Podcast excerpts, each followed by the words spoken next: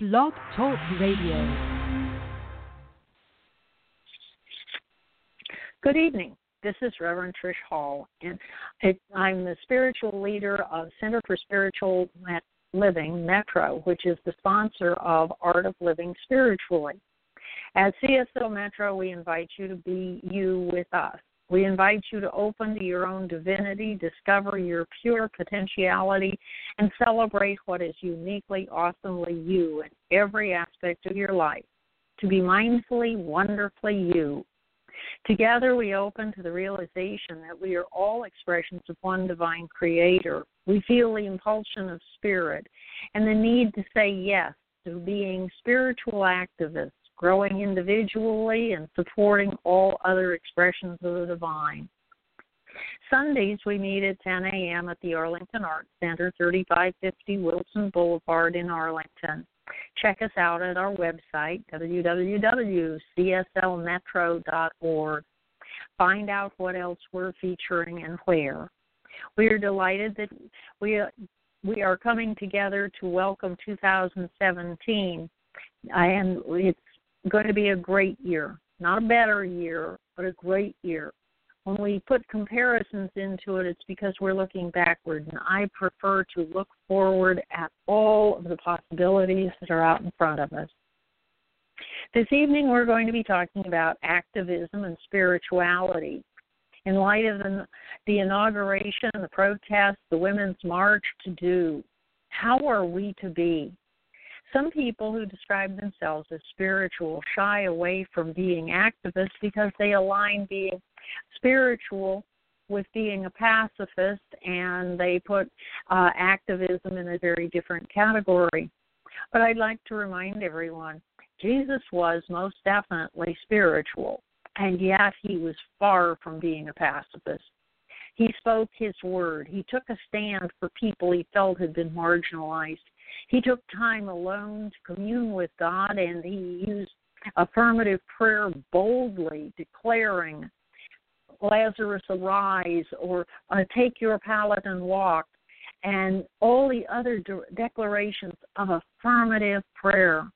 He took them and he spoke them, and he was an absolutely great example he is quoted as having said, These things and greater shall you do.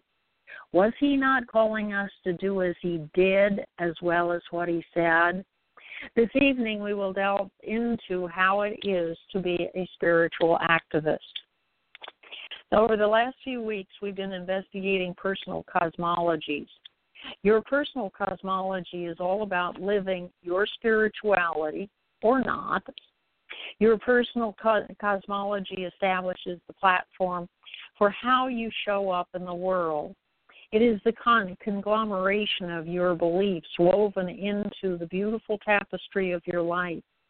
Only one of the distinctions of a cosmological tapestry over a tapestry hanging on the wall is that you can reweave it any time you generally desire to do so and actually shift your beliefs. At your core, what do you believe? I've come up with some questions to ask you in order to reveal what are your core beliefs. Here are some points to ponder, to investigate per- personally, and as courageously deeply as you are willing to go. So I suggest you might want to even uh, write them down in order to spend some time with them over the next week. So the first one is Do you believe that there is only one cause or source uh, of all creation? I choose to call that source God, but you are welcome to call that source whatever works for you. And so, do you believe there's only one? Or do you believe that there are competing forces responsible for for creation? Do you believe that we are all interconnected? Or do you believe that we are separate, isolated beings? Do you believe that we have the power to change our lives? Or do you believe that your your lot is cast, you're stuck with it, and you must endure it? Do you believe that heaven is inside you and all others? Or do you believe that you must strive in this life in order to earn a better hereafter? Do you believe in hell? Or do you believe that you are quite capable of creating your own personal hell here on earth? These are just a few, but they are very basic questions. They're they're foundational questions. Whether your belief is in a single cause, because if it is in a single cause, then we are automatically all connected because we have that one source as our our collective source. So contemplate those questions. There is so much to be gleaned from peeling back our um, our own worldview, uh, from looking at how we are, how we've put our cosmology together. And there's another way of revealing what our core beliefs are, and that is working with feedback. I mentioned that last week that feedback can be a tremendous guide. Well, feedback can be the source of coming to coming becoming acquainted with what you really believe, perhaps not what you say you believe. Sometimes uh, feedback is even more powerful in how it opens us up to see what our beliefs have brought into our lives. When we become our own mindful observer, and if and we are committed to stay in the if we are able to really observe not judge not uh, not run from but actually really reserve, uh, observe what feedback are we experiencing that is what is life around us providing to us because the life around us is in giving us feedback it is showing us what our beliefs have man have manifest, have demonstrated. So when things seem to go wrong, do you feel like a victim? Blame the circumstances or blame others? How do you relate to circumstance that aren't going your way, that aren't going in the in the desired direction? So, do you, in that blaming of circumstance, or do you open, or are you open to realize that you may have had something to do with causing whatever it was that happened? Do you take responsibility for knowing that you have the power to change and to change your relationship with what is going on? This is really a very important part of this, and that is do you believe that you have the ability to change the circumstance? And so, are you using it? Or when you get that feedback, and maybe, and I know personally, uh, sometimes I have been known to do some things that got me some feedback that I really, really regretted getting. And then I had to look at them and say, hey, wow, I was a contributing factor. And if I was a contributing factor, then realistically, how did I relate to it? And in my relating to it, did I by chance see the feedback, become my own judge and jury, and guilt or shame myself? Did I bash myself or demean with such words as stupid, or what were you thinking, you dumb, whatever. And so looking at feedback, looking at what's coming back at us, and then turning it on ourselves, that's not healthy and it does not serve any purpose. Uh, partly because we are then focusing on what we don't want. And we know that as we put our attention, ever we are putting it on, that it expands in our experience where we put our attention expands and becomes more prominent in our life. So, examining feedback is a wonderful way to reveal what you have hidden inside So you have the choice to befriend it or change it as needed in order to have the sorts of experiences you desire. What you discover may be astounding. You get to be the chooser. You get to select rather than rather like a treasure hunt. You are able to glean what you want from it and discard what you want from it, just sorting in all directions. Sometimes the choices are simple. Other times they may wrench at your humanity when you find that following what what's called your soul's call pulls you away from the old routine uh, in which you have always shown up in the ways you've always shown up. And when it pulls you away, it may be pulling you away from old friends, old habits, old ways of being in the world. And when it does that, there's a, a sadness, and yet there can be a glee at the sensation of at last I am truly being last. I am expressing who I am, not who I have modeled myself to be in order to be uh, acceptable or in order to meet someone else's expectation. In such cases, when spirit as you declares, This is mine to do, or this is ours to do, such may be the call when it gives you the proverbial divine kick in the posterior that requires you to be visible and or vocal. Such may be the opportunity when suddenly you find your presence is essential to progress. Uh, perhaps your leadership may be necessary to facilitate the emergence of the greater good. It may be that there is something going on within your sphere that um, in which someone is marginalized, someone is being bullied, someone is being treated in a less than kind and respectful manner. And so, are you willing?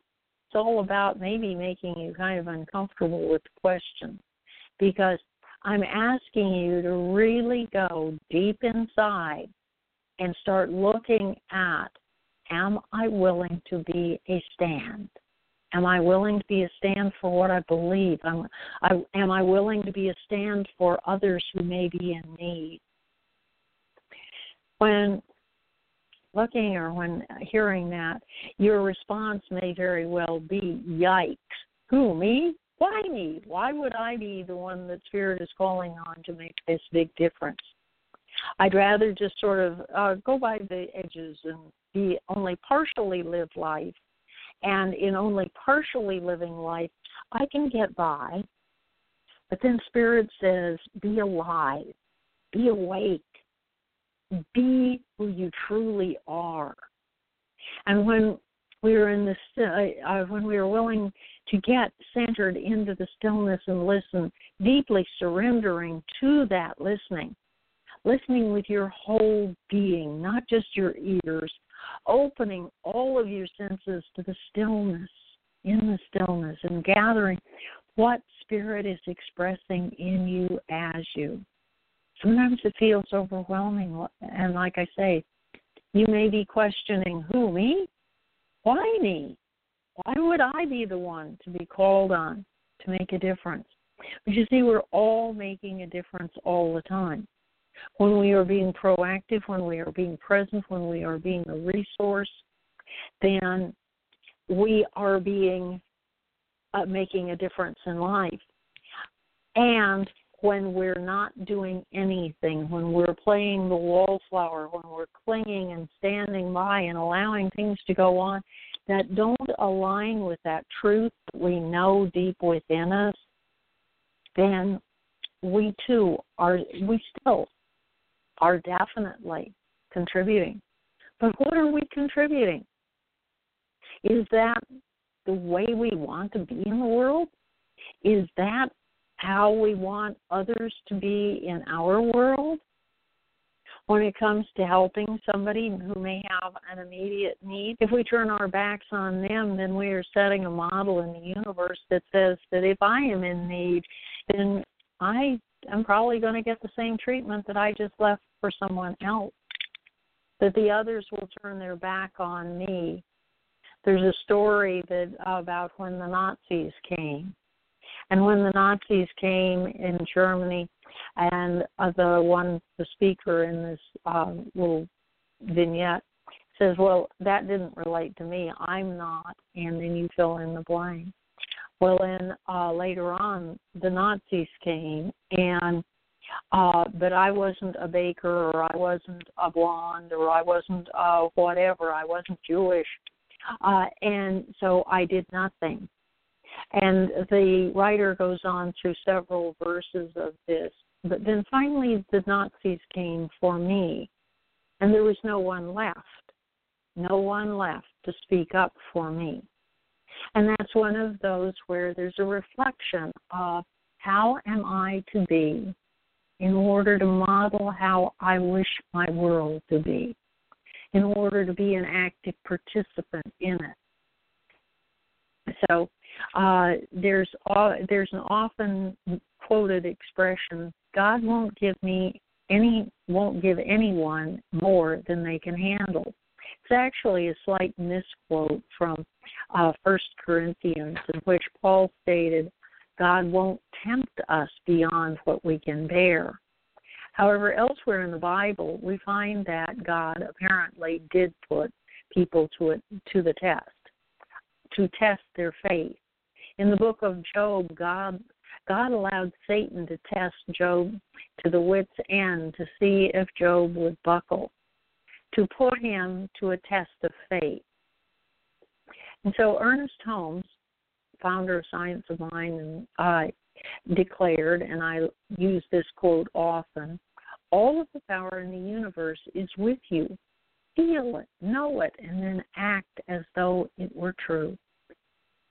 Evicting entrenched uh, beliefs is not a complicated process, yet it is not necessarily easy, especially if you truly want to uh, dispose of the beliefs permanently. Your beliefs are woven into the fabric of your being.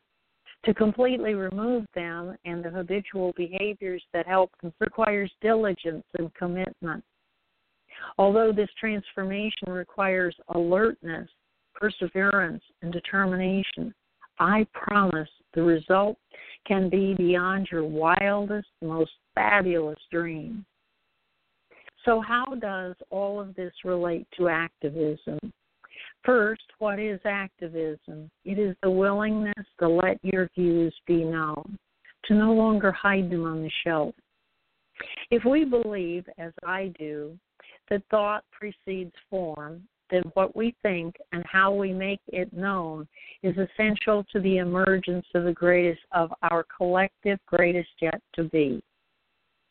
I focus on spiritual activism, which has several pre, uh, precepts. It originates from prayer and meditation. It connects with the highest and best for all uh, for all concerned it does no harm. It uplifts, informs, and brings light to its focus, carried out as love. It is expressed compassionately. It is kind, respectful, and honors the dignity of all. It is proactive. It's for positive transformation and not against anything.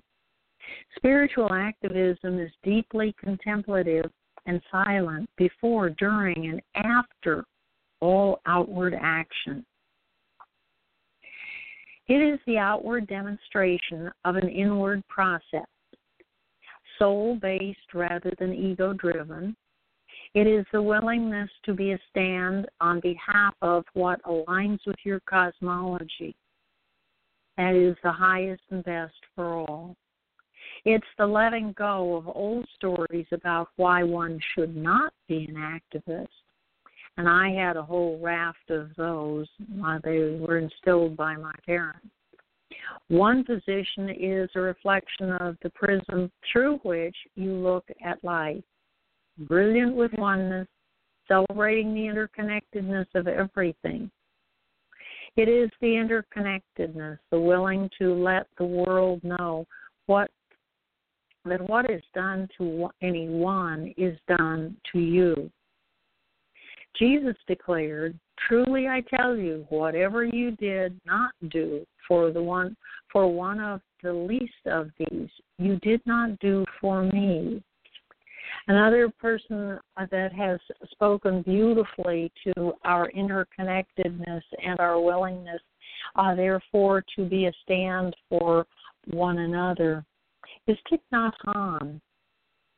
And he wrote a beautiful piece about please call me by my true name that that awakens us to how we are connected, how we are not only expressing as who we think we are, but how we are all. And so I'm going to read this to you this evening. And as I said, it is called Please Call Me by My True Name. Don't say that I will depart tomorrow. Even today I am still arriving. Look deeply. Every second I am arriving to be a bud on a spring branch, to be a tiny bird with fragile wings, learning to sing my new, sing in my new nest, to be a caterpillar in the heart of a flower, to be a jewel hiding inside a stone. I, I still arrive in order to laugh and to cry, to fear and to hope. The rhythm of my heart is the birth and death of all that is alive. I am the mayfly metamorphosing on the surface of the river and I am the bird that swoops down to swallow the mayfly. I am a frog swimming happily in the clear water of a pond, and I am the grass snake that silently feeds itself on the frog.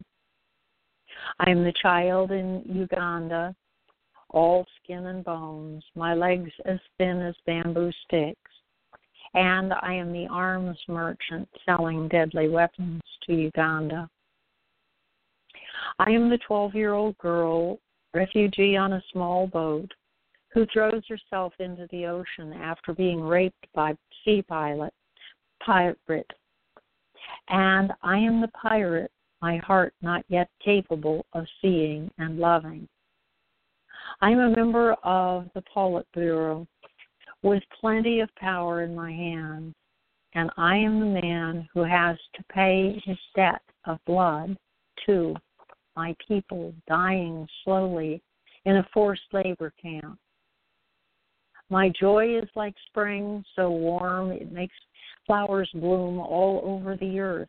My pain is like the river of tears, so vast it fills the four oceans. Call me by my true names so I can hear all my cries and all my laughter at once. So I can see that my joy and my pain are one. Please call me by my true name so I can wake up and the door of my heart could be left open, the door of compassion.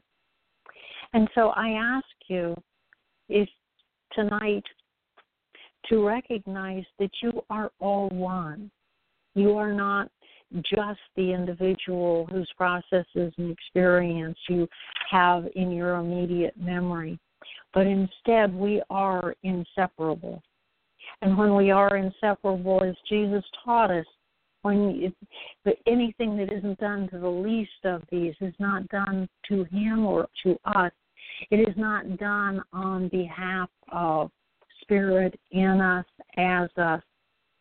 So we must we must step up to being that activist that will let our heart let be known. Let let the world know that we stand for one another. We stand with one another. And so are you what would it take for you to feel know embrace and embody this concept of wholeness are you ready to make a change? Or you even maybe even make lots of changes? As I've quoted before, Price Pritchett declares change always comes bearing gifts.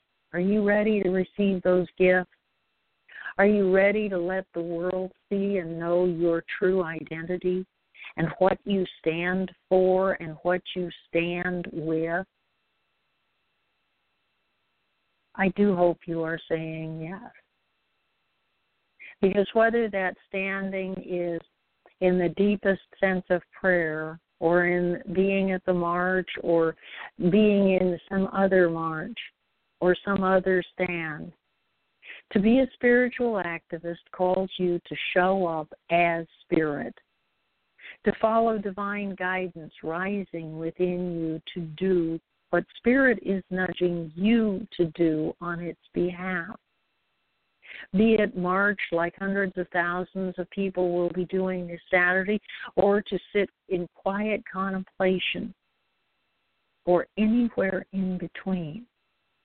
Because you see, Spirit calls you to be you. Just as we invite you at Center for Spiritual Living Metro to come be you with us. Open to your own divinity, align with it, be it, be it boldly.